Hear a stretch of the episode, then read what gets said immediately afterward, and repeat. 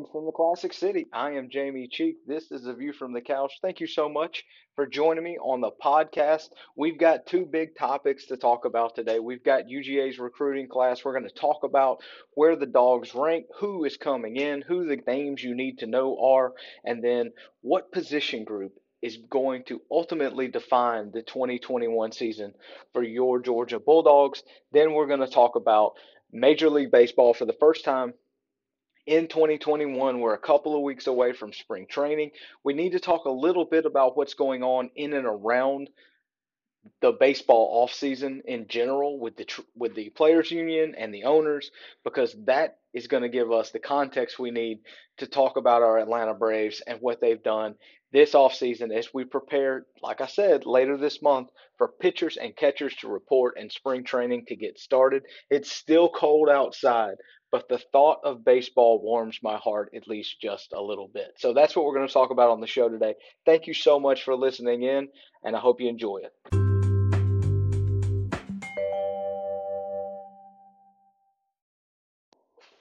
So, one of the most positive things that has happened under Kirby Smart is Georgia has started to recruit at the level that everybody has always said they should be able to recruit at. Mark Richt had a couple of very impressive classes and year after year, he would have a top 10 class. But as we'll see here in a few minutes, as we start talking about just the recruiting rankings and kind of comparing Georgia to some other teams, there's a big difference between being number one or number two or number three in the nation and then being number nine or number 10, uh, especially in the SEC. So, uh, for this first little bit, we're going to talk about uh, the team rankings and so for that, I'm going to be using 247 composite. So this is, you know, there's multiple uh, services out there that, that rank players and, and then by that will rank recruiting classes. So depending on if you're a rivals person or, you know, whatever, you know, ESPN, Yahoo, all these different people have different rankings. The composite ranking from 247 is where I like to go because for the team rankings, that really gives you the overall look uh, who had the best class. And surprise, surprise, the uh, the national champion Alabama Crimson Tide had the best class in the country. Number two was Ohio State. Surprise, surprise, the team that they beat in the national championship game. And our Georgia Bulldogs come in at number three, the third best team. This is the fourth straight year that Georgia has finished in the top three in recruiting under Kirby Smart. Finishing out the top five, you got LSU at four and Clemson at five. So a few other teams to kind of note just far as the team rankings go. Florida came in at 13. Tennessee came in at 16. Now, I'm going to put an asterisk beside that because the t- most of the Tennessee class came in back in December for the the early signing period, and at that point Jeremy Pruitt was still the coach at Tennessee. So you've got a lot of guys that signed with Tennessee who committed to Jeremy Pruitt they could, as this year kind of this this college football calendar rolls into the summer, I think you're going to see some of those recruits go other places. Uh, later this year, you should see the one time uh, exemption allowing a player to transfer schools without having to sit out. I think you may see some tr- incoming true freshmen at Tennessee decide, hey, you know what? I committed to Jeremy Pruitt and his staff. They're not here anymore. Uh, I'm going to go find somewhere else to play my college football. So, but Tennessee did come in at 16, and that's what they are right now. Missouri, uh, number 28. Auburn at 30. And when you see that, maybe you understand a little bit about why Gus is no longer the coach at Auburn. Kentucky came in at 32. The North Avenue Nerds at Tech came in at 47. Vanderbilt came in at 49. And dead last in the Southeastern Conference, your South Carolina Gamecocks, 77th in the nation. So, uh, oh my, it's going to be some rough times at South Carolina over the next couple of years. So, that was the composite score that we used for the team rankings. From now on, I am going to use rivals. I like their individual rankings. The reason at this point you have to kind of pinpoint a single ranking to use is because if you start talking, you can you can have three number one quarterbacks if you uh, if you cite three different lists. So we're going to use rivals rankings for the rest of this. And you know the name that probably most of the people even listening to this podcast have already heard of is the quarterback, the five-star guy out of Prince Avenue, just right down the road here uh, from Athens, five star quarterback, 6'3, 198 pounds. He's a cheeseburger away from 200. Brock Vandagriff is uh, is the star of this class from a kind of a notoriety standpoint. That's just the way the quarterback position is going to work. He is, according to rivals, the number one quarterback in the nation and the number seven overall prospect this year. So, a little context here. This is the fourth five star quarterback that Kirby's had uh, in his time at Georgia. He kept Eason in his first class, that 2016 class. Obviously, brought Fromm in in 2017, Fields in 2018, and now Vandagriff in 2021. Um, you could also recognize that next year's starter and JT Daniels is a five star quarterback, also from that 2018 class. Um, quarterback talent. This is something to really get our minds about, around. Quarterback talent has not been the issue at Georgia, but quarterback play and quarterback development has been a huge issue and probably the biggest reason at this point why Georgia is still in, in the middle of a national championship drought rather than going ahead and getting that title. It's the quarterback position. I'm not going to pick a year and tell you that if we had a better quarterback, we'd have won in X year or Y year. But that's what the dogs have been missing is is that big time quarterback. A lot of people think Vandagriff is the guy. JT Daniels looked really good last year. I don't think there's any chance that Vandagriff is going to come in and play right away. He played uh, single A private here in Georgia, and the level of competition that he was going up against week in and week out just wasn't good enough, frankly, for him to be able to come in. You know, if you compare it to a guy, you know, like a like a Lawrence or a Fields or even a Fromm, those guys were playing at the the top levels, 4A, 5A, 6A here in Georgia, where the competition is really, really high. And sometimes those guys, especially when they come in early, like Vandagriff did, sometimes those guys are ready to go in that first fall. But I just think there's going to be a bit of growth needed from Vandagriff, which is okay because Daniels is there, you know. So Vandagriff can be the backup this year, get in there, take a whole year, and then be a redshirt freshman ready to go. And you know whether he plays or not, but basically, you know he'll he'll be ready to go as a sophomore or redshirt freshman, however they decide to do it. But um, that's going to be one of the big names you should hear. Uh, Amarius Mims maybe is the name that you haven't heard yet that you need to know because he may end up being the actual crown jewel of this class. 6'7, 300 pound offensive lineman, the number one player in the state of Georgia, the number four player in all the nation. There's a lot of five star talent on the offensive line. Four offensive linemen, four five star offensive linemen signed in the 2020 recruiting cycle after Sam Pittman left for the Dogs. So Georgia has an absolute ton of talent on the offensive line. And still, most people who are familiar with Georgia and who are familiar with uh, Amarius Mims think that Mims can start and probably will start as a true freshman despite all of that talent on the offensive line. He is being compared constantly to Andrew Thomas, who was, if you remember, the number four pick in the 2020 NFL draft, playing uh, going to the Giants. So Amarius Mims is going to be a difference maker on the offensive line for the Dogs, and he's probably going to be a difference maker this year. Let's run through some other names. Um, so basically, in this class, according to Rivals, Georgia had two five stars and then had 13 four stars. So I'm not going to sit here and give you 13 four star names, but a few guys to kind of keep an eye on, kind of the higher end four star guys. Micah Morris is a four star offensive lineman, 6'5, 334. Woo! He's the number five player in the state, number 53 uh, nationally. Xavian Sorey, four star linebacker, 6'3, 220, the number four linebacker in the nation, the number 52 overall player. Then and we're going to kind of pivot here a little bit. We're going to talk about three cornerbacks that Georgia brought in in this class. David Daniel, four-star defensive back. Kamari Lassiter, a four-star. And then Nyland Green, a four-star cornerback from my alma mater, Newton High School, the number nine player in the state of Georgia, number 127 all, uh, overall. Those guys are going to be incredibly important. And if you had listened to Kirby's press conference this week after signing day, he was very honest about the fact that, you know, Georgia addressed a lot of their needs. They feel good about their class, but maybe overall they don't feel great about the team. And that's because there is one glaring problem for the 2021 Georgia Bulldogs, and that is at cornerback. So we're going to just listen to this list of guys who played corner last year who are no longer at Georgia Tyson Campbell, Tyrique Stevenson, DJ Daniel, Mark Webb, and Eric Stokes. Your top five corners from the la- from last year and really from the last couple of years are all gone. Campbell and Stokes went to the NFL early. DJ Daniel and Mark Webb graduated, and Tyrique Stevenson transferred to Miami. So Georgia was insanely deep at the cornerback position last year, but every single bit of that depth actually has left.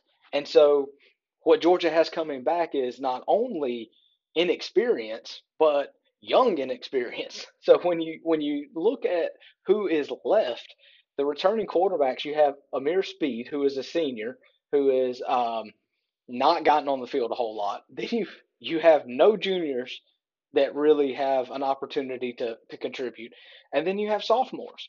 And when I so as I am calling them sophomores right now, enrolled at the University of Georgia, they are still freshmen because they are they were freshmen this past season.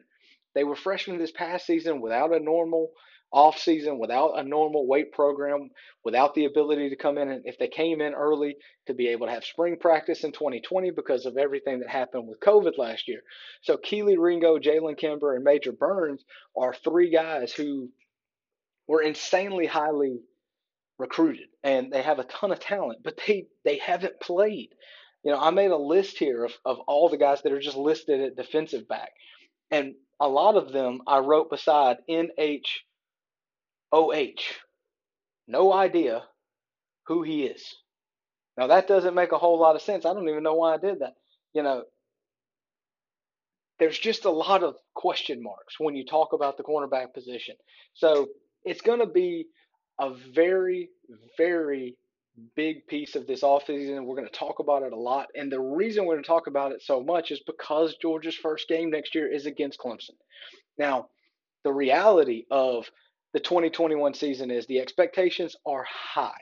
We've talked about that on the last episode. They are so high because when you look at the teams that Georgia will be playing in 2021, you don't really get very worried about a lot of the quarterbacks they're going to be playing, especially early in the season, knowing that this secondary is going to be an issue. However, that opening game, Clemson is there, and so is DJ, and I'm going to say his name. It's probably not going to be right, but DJ Uiagalelei. Okay, now I've just got to give up and not even ever try that again. But we saw in the games that he played, you know, against Boston College, we saw him play against Notre Dame. This kid can throw the ball all over the field, and Georgia, in their first game with all of this inexperience at cornerback, is going to have to figure out how to survive, essentially, because it seems almost impossible that these guys are going to be ready to play at the highest level that early in the season. So cornerback could be the deficient the, the position that ultimately uh, dictates how well Georgia can play. Now, I can see Georgia next year at this point. Now, I guess I'm being a little bit of a homer right here, but okay, maybe DJ goes crazy and he beats Georgia.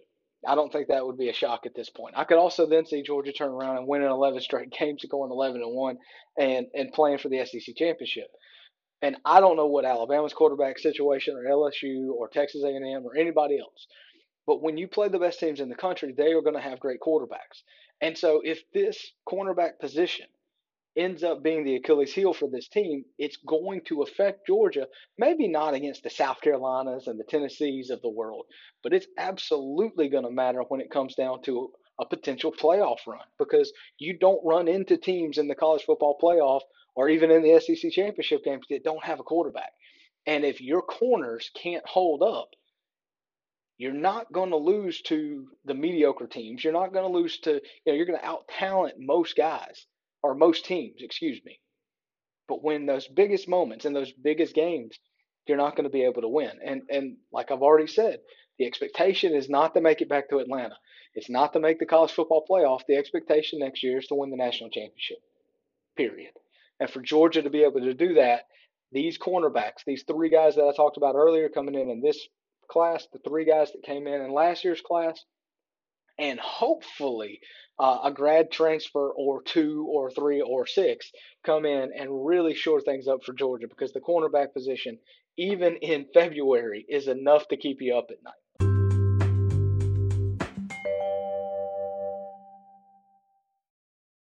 Moving on, let's talk about the Braves. So, before we can really dig into what's going on in the Braves offseason, we have to talk about the fact that there is a lot of off the field. I mean, everything's off the field. It's the off season, but there's a lot of backroom conversation and a lot of posturing happening uh, in Major League Baseball right now. So the collective bargaining agreement is up after the 2021 season. So the conversations and the negotiations and everything having to do with the renewal of the CBA has already started. And it started to affect the upcoming season. So a few weeks ago, the owners offered the players a 154 game season as opposed to 162. They want to delay the start of spring training, and you know, obviously, if you delay spring training, you're going to delay the regular season. And they wanted to expand the playoffs, so seven teams in each league would get in under this plan. So you would have the number one seed go straight into the divisional round and then you would have the two out of three game series that the Braves and the Reds played last year. Um, that would have been so two plays six, three plays five. Sorry, two plays seven, three three plays six, and four plays five, and that's the way that the uh, the playoffs will run. Sorry, uh, got a little confused there. So that was a part of the deal that was offered, and the universal DH was a part of the deal that was offered by the owners to the players. The players rejected it. There wasn't a lot of explanation given um, that I could find. I mean, there, there, were a couple of comments here and there saying that um, the, the players didn't think expanded playoffs and universal DH should be tied to the 154 game season and the delay of the start of the season. So I think that kind of points to where the players are at. From a, just from a player's perspective, last year the players felt that the owners drug things out way more than they should have during the summer. You know, everybody understands at the beginning of the pandemic in March, we were two and a half weeks away from the start of the regular season when everything shut down nationwide. And so I think from a player's perspective, they understand that, okay, we couldn't start in March or April or May or June. But by the time negotiations were going on in the middle of the summer, you had the owners wanting a 60 game season. The players wanted to play as many games as they possibly could because the more games they got they played, the more they would get paid because their salary was going to be prorated based on the amount of games played. So the owners started at 60. The players said, "Well, why not 80?" The owner said, "How about 60?" The player said, "How about 72?" The owner said, "How about 60?" the players said, "How about 70?" And ultimately, as you know, we had a 60 game season. And so I think the the players, right or wrong, they are not willing to budge one inch off of the 162 game schedule. And the reason that they don't want to give an inch there is they feel like in a month or a month and a half, if they delay spring training, which is supposed to start here in just a couple of weeks, they feel like the owners are going to come back and say, hey, it's still not safe. We need to delay again. And they feel like, whether it is or whether it's not, they feel like this is a ploy on the part of the owners to shorten the season again to save money. Because the owners, from their point of view, they want to have a season, but I don't know how many owners are really excited about playing in empty stadiums again. And so the the the owners kind of want to wait as much as they possibly can to try to see if you can get fans in the stands, which is obviously increased revenue for the owners. You know, you're talking about parking, you're talking about concessions, you're talking about merchandise, all of the things that the owners missed out on completely last year with not being able to have fans. Those, I mean, every dollar you make there is better than it was last year. So the owners are trying to kind of slow play it because they're saving money on player salaries by by playing less games, and they're making money with the potential of being able to pull people into the stadiums, even if it's a 20% capacity or 25% capacity, or even if it's city to city. Right now, there's not any real, you know, the NFL finished up. They the NFL ended up having some cities had uh, fans in the stands, you know, at certain uh, percentages and stuff. There's going to be about 20,000 people at the Super Bowl this weekend. But the the owners that that's their ploy. For the players, they just feel like what happened last year, they lost. Okay. I mean, the, the players absolutely lost last year. I mean, it was a pandemic, so nobody's going to feel sorry for them. But at the end of the day, the owners decided how many games they were going to play. That's how many games got played. So the the players don't feel like they can really negotiate a whole lot on this. So the reason we're talking about all this is the 154 game season and the delay to spring training and the start of the season was kind of the foundational pieces of this offer. But the expanded playoffs and the universal DH were, were tied to it, and the players rejected all of it. And so for right now, it seems like there will be no universal DH in the so no DH in the National League this year, and we will go back to having the normal uh, playoff structure where you have the three division winners from each uh, league get in, and then uh, two wild card teams, and the two wild card teams would play each other, and the winner would play the number one seed, and then we'd be off to the races as far as the playoffs go. So we'll see if something changes. I mean, in baseball, what we've seen is as much as they try to make a big deal out of, you know, the integrity of the game and how, you know, everything has to be negotiated. I wouldn't be surprised even if we get into like three, four weeks into spring training and then all of a sudden there's a deal on the universal DH or playoff expansion or something. Um, the playoff expansion in particular is beneficial to the players because it takes from 10 playoff teams to 14 and there's compensation for that. You know, that's four there's four more teams that make the playoffs. That's 25 guys on every single one of those four teams, so 100 players in the league that will get playoff bonuses and playoff money uh, if if more teams make the playoffs. So that's a good deal for the players, and the universal DH is a good deal for everybody. So the problem that we have, I mean, this is there, there's no reason in this world why pitchers should be hitting in 2021. So I have gone, and I've talked about this on the podcast. I have gone 180 degrees on the DH in the National League years ago, I mean, I, I, grew up a Braves fan, so National League fan, and I've always appreciated the strategy that comes along with pitchers hitting. But to be honest, my formative years were in the 90s when you had pitchers like Glavine, Maddux, Smoltz, who took pride in their ability to, to, to get a hit every once in a while, but more than anything, took pride in their ability to lay down a sacrifice bunt it was an art form for them. And if you watch the Braves in the mid to late 90s and even the early 2000s, the commentators would talk all the time about how much the Braves pitchers would practice laying down bunts. And during the 18 season, when the Braves really started, you know, coming back to be a relevant team, and, and it was worth, for me, with young kids and everything, it was worth watching a lot of baseball.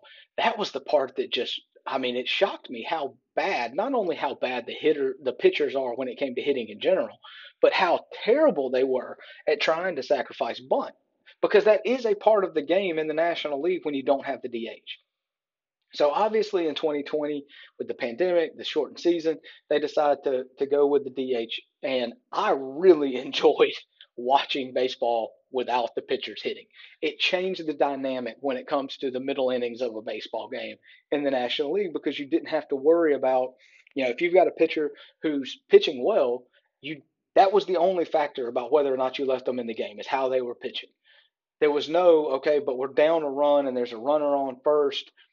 I need to go ahead and pitch hit for Mike Soroka in the fifth inning because I need to go ahead and get this run across. That was I mean, there's strategy to that, and I guess if you're just a baseball purist, maybe you enjoy the fact that a manager has to make that decision and that there's a trade-off there. But for me, they're called pitchers. Pitching is their primary objective, and to have something so secondary for their role on the team as hitting be the reason that they can't do their primary job, pitching, it it just gets in my head and, and I just I can't stand it. And I think the the complete and utter lack of ability for the pitchers to be viable at the plate at all is what led me to just really enjoying the 2020 season. Now, I mentioned earlier that the CBA is up after this season. It is universally, no pun intended, it's universally known that there will not be a the or they will not be any question about whether or not the universal DH will be in place for the 2022 season. Um, that is something that the players are going to ask for. It seems like something that the owners are fine to give them.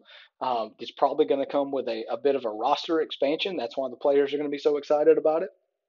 Is you're essentially going to add a instead of 25, maybe it goes to 26. It went to 26 last year, maybe it goes to 27. So again, that's 30 more baseball players that are being paid, you know, at least the league minimum when you you add players to teams. So the idea that the pitchers sucked at hitting in 2019, they didn't hit it all in 2020. They're not going to be hitting in 2022, but for 2021, we're going to roll them out there and expect anything to be good about it. I mean, you know, you're talking about an added level of a risk of injury. You know, the Braves in particular, you know, there's reports this week that if without the universal DH in the National League, that the Braves may have to go a little slower with Mike Soroka.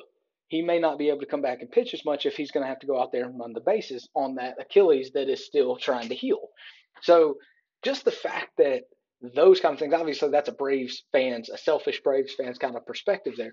But the fact that teams are going to have to factor in not whether Mike Soroka can go out there and pitch and field his position, but on the off chance that he gets walked, if he's going to have to run to second or run to third, is he healthy enough to do that?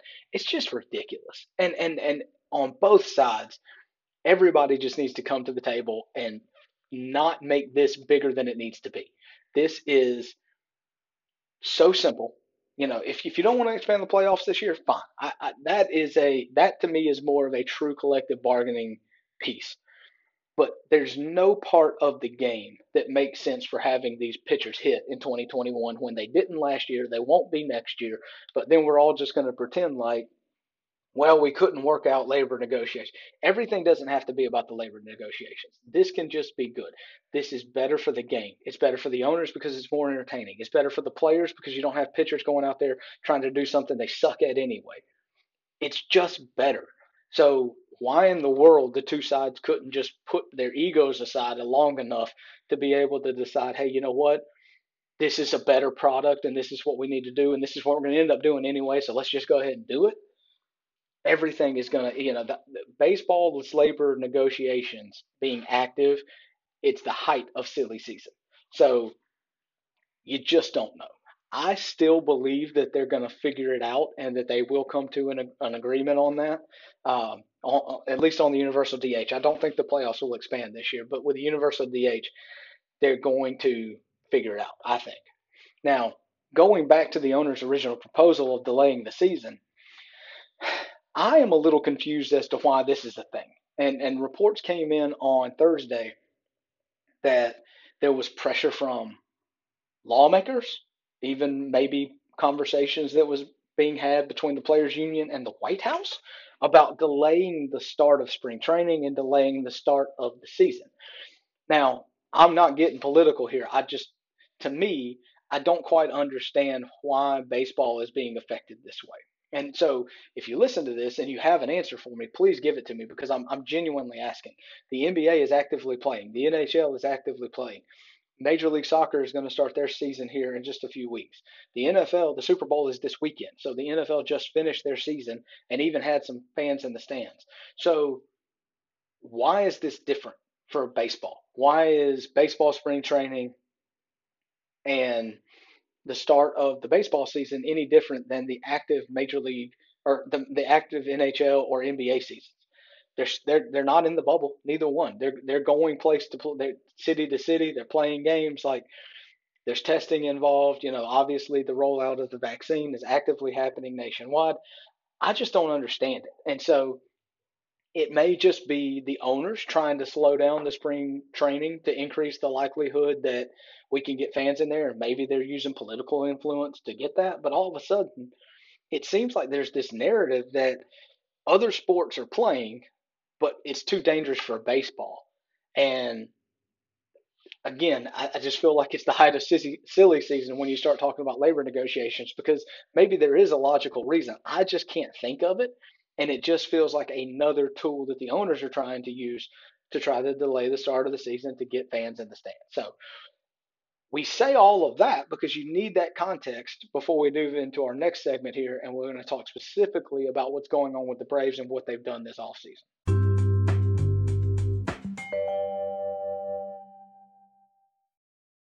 So now that we've talked a little bit about what's going on with Major League Baseball as a whole, let's focus in on the Braves. Over the last couple years, as Alex Anthopoulos has been the general manager for the Braves, the MO for the Braves has been to make a early splash kind of in the free agent window, first week or two, and then go silent for the majority of the offseason. You know, last year, the Braves moved pretty slowly all the way around. I think they made the Cole Hamels deal kind of early. We'll get to that in a minute. But it was late because they continued to talk to Josh Donaldson a little bit and, and, and to see where things were going to go with that. So the Ozuna deal happened pretty late in the uh, kind of in the, the spring training build up last year. So the fact that we're this close to spring training within two weeks now before spring training starts and there's still some questions isn't necessarily um, out of character for Alex Anthopoulos. He's always trying to get those late uh, winter bargains, it seems like. But the Braves did take uh, make two moves early in the offseason, which is, again, what they've done kind of consistently. So Charlie Morton, who was with the Braves, I don't know, 100 years ago, uh, is coming back. So he is this year's old pitcher that is brought in for his experience for a decent amount of money award winner, essentially. Um, the difference in Morton than you know maybe Cole Hamels uh, is that from 2017 2019 Morton's won 45 games and had an ERA of under four. So even though he is 37 and he kind of fits that an older guy kind of being brought in at the end of his career for a lot of money, which all of those things are true. He's 37 and he's been in the big league since 2008, but he only has about 1,400 innings pitched in his career. And that's relatively low for somebody that's been in the MLB as long as, as he has. So, just as a, a point of reference, 1,400 innings pitched coming into the season for Charlie Morton this year. Last year, Cole Hamels uh, had 2,695, so nearly 2,700 uh, innings pitched in his career. And he so basically, he had about twice as much wear and tear on his body. Morton pitched a career high 194 innings in 2019. And if you notice, I'm not talking a whole lot about 2020. It wasn't because Morton was so bad. It's just, it's really hard in a 60 game season to really, you know, you, you, when you're talking about innings pitched, it doesn't matter how many innings he pitched last year. When you're talking about a, re, a record from last year, it doesn't matter. He only probably had eight or nine starts. So, you know, uh, all of this to say that that while it does seem like it, from a perception standpoint, it might seem that Charlie Morton, oh, he's just this year's Cole Hamels. It's really a much different situation, and all the indicators for Morton point to him making a, a much bigger impact than Cole Hamels did last year. So, in doing some research and kind of throwing all this together, I want to give you one last Cole Hamels nugget that will just get under your skin and make you go crazy. So Hamels pitched 3.1 innings in 2020 for the Braves. He made that one start late in the season. Afterward, said he felt good. After that, he said, "Man, maybe I don't feel so much good," and he never made another start. So his pro-rated salary was the most appropriate pro-rated salary you could ever have. So over last year's 160 game or sorry, 60 game season, his prorated salary was 6.66 million. Now let's just let that sink in for a second. But uh, so he pitched 3.1 innings, which means he got $666,000 per out recorded last year. Just to kind of put that into some context, had Max Fried made $666,000 per out recorded, he would have made it he would have made $111 million last year in his 60 game prorated season. So um, Cole Hamels, biggest waste of money the Braves have ever had, and yes, that is more uh, than B.J. Upton, Dan Uggla, or Mike Hampton. Uh, thank you so much, Cole Hamels. We wish you to step on as many Legos as you can find over the rest of your life. Um, so the big signing that the Braves had was Charlie Morton, who I think will really fit in well and be a contributor for the starting rotation. The other guy they signed, uh, his name is Drew Smyly with two Y's. Um, S M Y L Y. So I'm going to call him Drew Smyly with two Y's because I think that's weird. Um, he is a below average MLB pitcher who had a small uptick in velocity last year. So Drew Smyly with two Y's is exactly why, if you have young children right now, you need to teach them how to throw a baseball. You need to teach them how to pitch because in his career, Drew Smyly is 35 and 35 with a 4.13 ERA, and he just signed a contract for one year, $11 million with the Atlanta Braves. One year, $11 million because he picked up a couple of miles per hour on his fastball last year and because he doesn't have a losing record.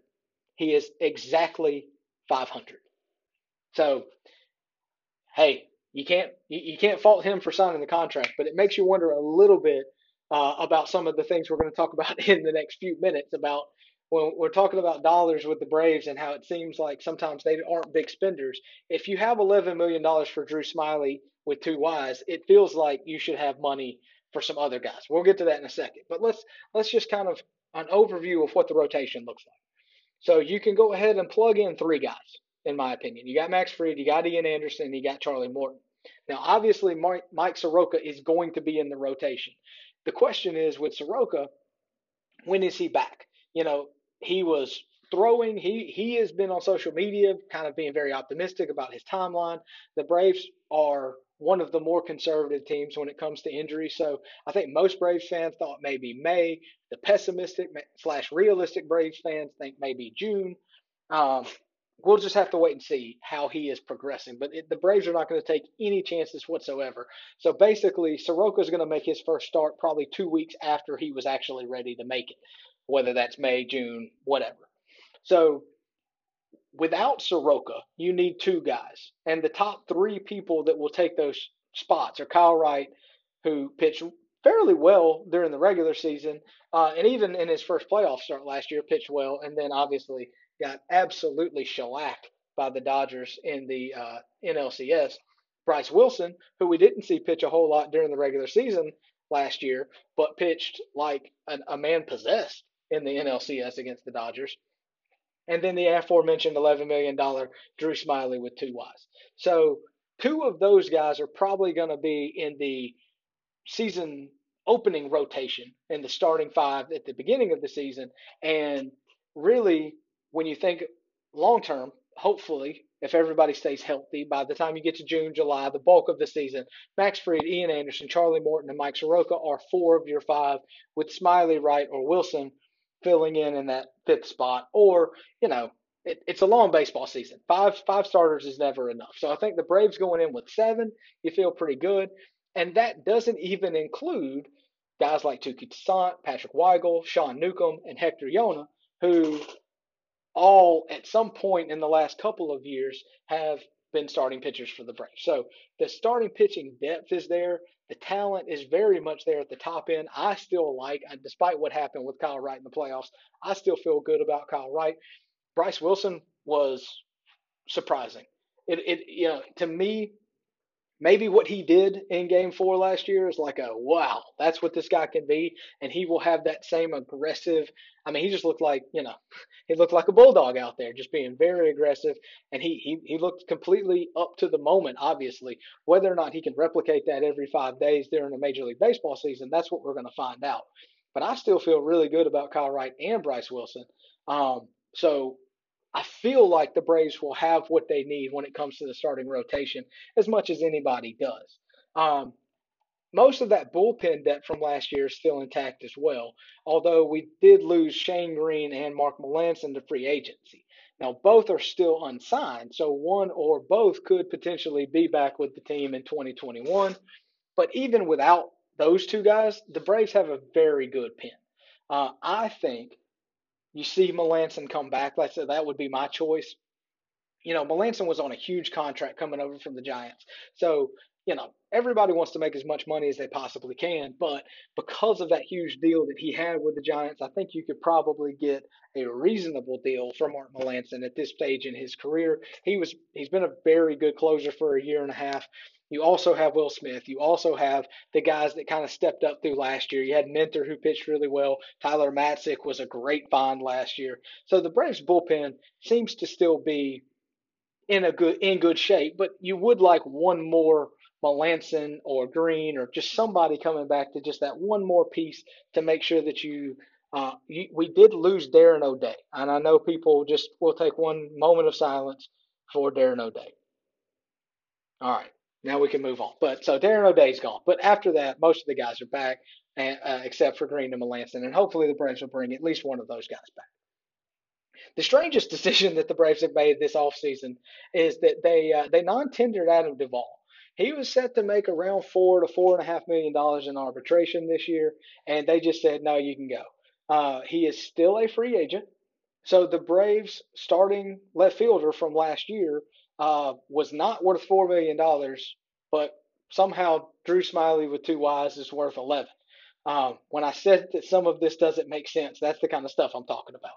So he's still out there. There's been talk that maybe Duvall could come back. You know, I don't know. That, that's very confusing. You know, a lot of the the fans that just have gotten they've fallen in love with this team in the last couple years and don't really understand baseball, they would just say, "Well, what about Drew Waters? I've been hearing about him. Just plug him in."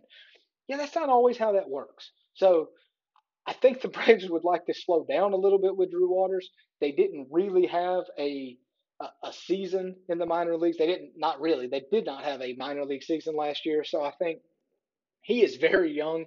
Um, so for his development, it would be better to give him a little bit more time. So I could see the Braves bringing Duvall back uh, on on you know a one year deal. I don't know at this point if Alex is going to be hesitant to just give him one year and four million because that's probably what he could have about had him for to start with. Um, but the Duvall decision really comes down to the biggest decision that's still on the on, on track for the Braves right now, and that's I think something I should get some credit for because I've gone this long without talking about Marcell Ozuna, but now that's where we're going to end today's conversation. Not just the Braves conversation, but the whole podcast is just going to wrap up here because not I don't want to be overly overly dramatic about this. But if the Braves don't bring back Ozuna or find someone, and I don't think there's any free agent out there right now who would be a someone that could do what Ozuna did last year and would project to do this year. That's not my job to figure that out, by the way. That's AA's job.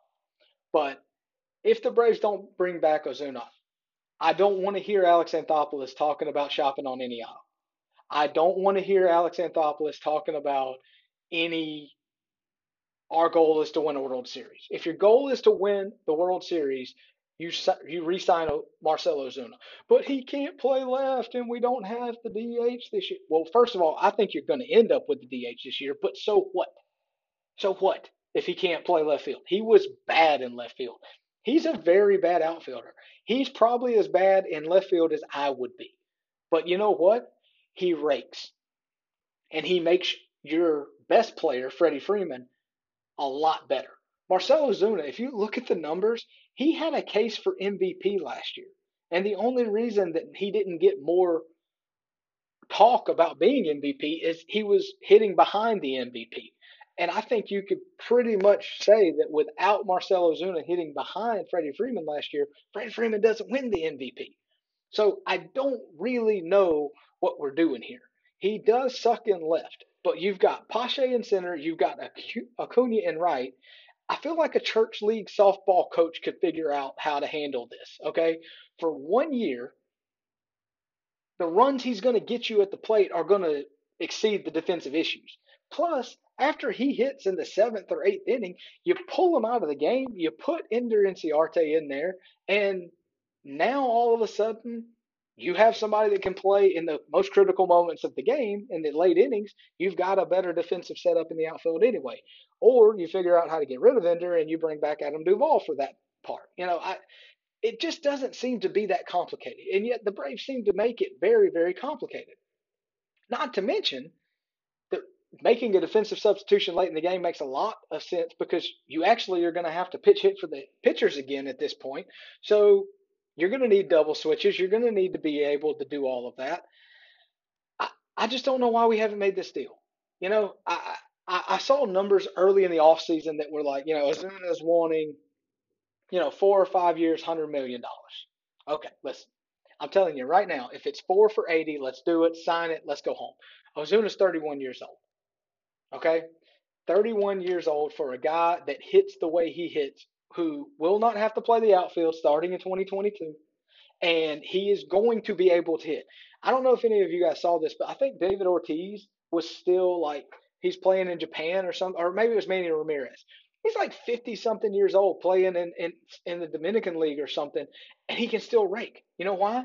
Because until Ted Williams probably went into that uh, to a wheelchair, he could probably still hit. Now, he couldn't go play the field. He couldn't even run the bases at that point. But I, I tell you, he could probably square up a fastball. No kidding. These guys that can hit, Chipper Jones, who's coming back now as a as a uh, a batting instructor or a, a, a hitting uh, consultant, I think is the exact title. Chipper Jones can go up there and have a major league at bat today. I promise you. So Marcell Ozuna's ability to hit is not going anywhere. He already can't play the outfield, so you know exactly what you're getting. And in today's market, if if Drew Smyly with two Ys is worth eleven million dollars for one season, then you cannot tell me Marcell Ozuna is not worth twenty. There, there's just no way that you can explain that. Now, I've also seen numbers in the last couple of days as the free agent market has continued to play itself out that saying that four years around 70 or 75, which in my mind, that's a steal. I, I just don't know what we're doing. So next year, you would be set up for Ozuna to be your DH, Drew Waters to play in left field, and and, and then you're basically you, you you're going to win the second of four straight World Series in that situation. That's my opinion. I don't understand why this is not done. I feel like Alex has done so much right. But sometimes it seems like the easiest thing to do is the thing he struggles with the most. And for me, with Ozuna's age, with his production last year, with how well he fit into the team, this doesn't seem like it would be that difficult. Now, I read a Mark Bowman article earlier today that talked a lot about how there's a lot of uncertainty with the Braves payroll moving forward because while it had been going up year after year after year consistently, uh, that obviously after COVID is in question. And so there's really not a whole lot of way to project what the the salary or not the salary cap because there's not a salary cap, but what their budget's going to be in 22 and 23 and 24. And you're about to have Acuna and Albi start making like legitimate money on their contracts. You've got Fried and Soroka that are going to need to be signed in the next few years. So I do understand that there is a long term planning aspect of this. The problem is the rhetoric that we have to listen to from Alex is we can shop on any aisle and we are playing for a World Series. At some point, we have to pull that trigger. Uh, we talked about it last year. I've talked about it on the podcast with Jeremy. At some point, now is the future. And at some point, you have to make that one deal that puts you over the top. And we were so close last year. I mean, we were within what, 10 outs, 12 outs of, of going to the World Series last year. So it's time. This is the time because when you do have to start paying Soroka and Fried, and you're going to have to make a decision about Dansby, and then ultimately you're going to be around to where Pache and all these guys are getting contracts. When when you start getting to that point, you're not going to be able to afford this team.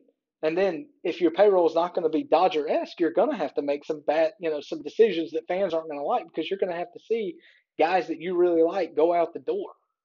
I mean, we're not going to exactly be the Cleveland Indians, but you're going to have some really talented guys that you're not able to hold on to if the payroll doesn't go up significantly in the next three or four years. That said, if we've won two World Series in the next four years, we're all going to feel a heck of a lot better about that. So the only way I'm going to change my mind is that if in the next day or two we hear that Ozuna gets like five years, 125 from Tampa or Boston, because those seem to be the other two teams that are being talked about. Now, let me just say, Tampa's not doing five for 125, but if if if it's four or even five years at around 20 a year, I'm going to lose my mind. And I'll be honest, and this this is going to be evidence against me, but I am going to find out where AA lives and I am going to go do something. I'm not going to hurt anybody, but I mean, I am going to like salt his yard or uh, throw eggs or poop or something at this man's house because that's a that's a good deal. Twenty million dollars for the next four or five years for Marcell Ozuna, hitting behind Freddie Freeman in the middle of what will be one of the best lineups in all of baseball. You have to do this.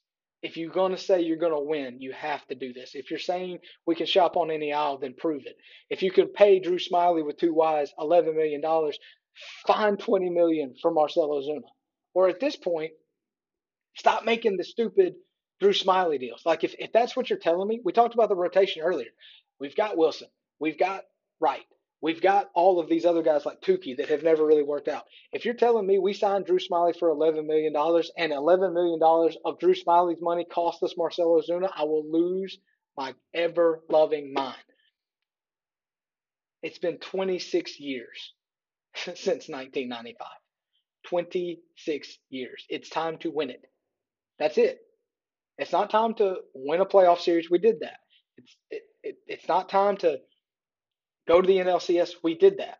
It's time to, to get to the World Series, win the World Series, and be the best team in baseball and deliver a championship back to this town because that's what we need.